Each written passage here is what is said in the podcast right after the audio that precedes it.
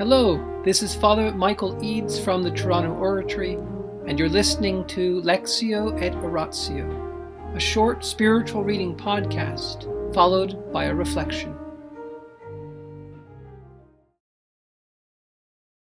Mother Teresa, Come Be My Light, the private writings of the Saint of Calcutta, Chapter 2 continued, only with God's grace. Mother Teresa never lost the keen awareness of her own weakness, limitation, and poverty.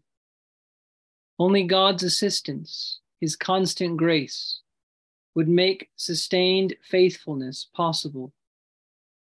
As she would later explain, she was all too aware that we can refuse Christ just as we can refuse others. I will not give you my hands to work with, my eyes to see with, my feet to walk with, my mind to study with, my heart to love with. You knock at the door, but I will not open. I will not give you the key of my heart. Hence, Mother Teresa would always ask others for the support of prayers. Mother Teresa's vow was a providential preparation for the mission that lay ahead of her. Her pledge not to refuse him anything expressed her firm resolution to set no limit to God's plans for her. Jesus, for his part, took her at her word. Four years later, Mother Teresa would receive a new call from Jesus, in which he would echo the very vow she had made to him. In the name of the Father, and of the Son, and of the Holy Spirit. Amen.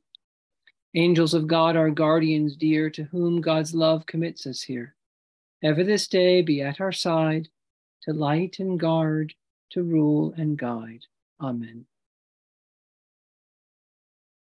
Most Sacred Heart of Jesus, Teacher of teachers, have mercy on us. Saint Philip Neri, Child of Mary, gentle guide of youth, vessel of the Holy Ghost, pray for us. In the name of the Father, and of the Son, and the Holy Spirit. Amen. Let us keep in mind the order of events. Mother Teresa founded the Missionaries of Charity after she made her private vow. This private vow took place four years before she received the call within the call. The call initially was to become a religious sister, a Loreto nun, to be a missionary. That's the call she answered. And having lived that life for many years, she then heard a call within a call. Within the missionary call, she heard the call to go to the poorest of the poor.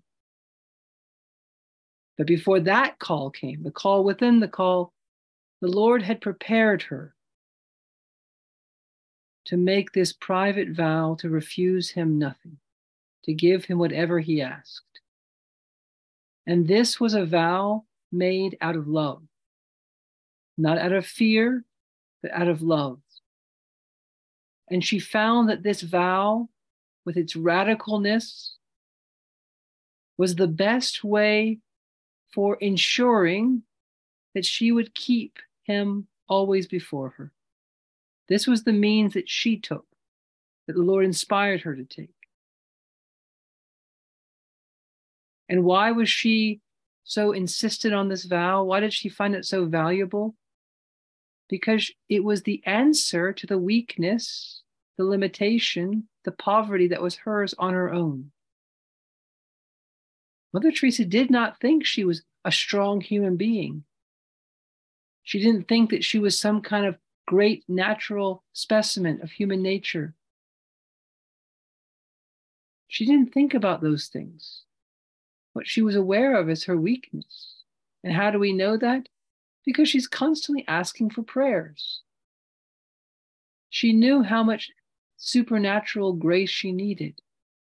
To do what? to give herself to Jesus, to walk where he wanted her to walk, to work with her hands the way he wanted her to do it, to study. In other words, to give her mind to Jesus. Instead of studying the things she wanted or doing what she wanted to do, to somehow direct it to his purposes, to put all of her faculties, her hands, her eyes, her feet, her mind, her heart, to put them all at the service of the Lord out of love. That's what she was trying to do in the smallest and tiniest moments of her life.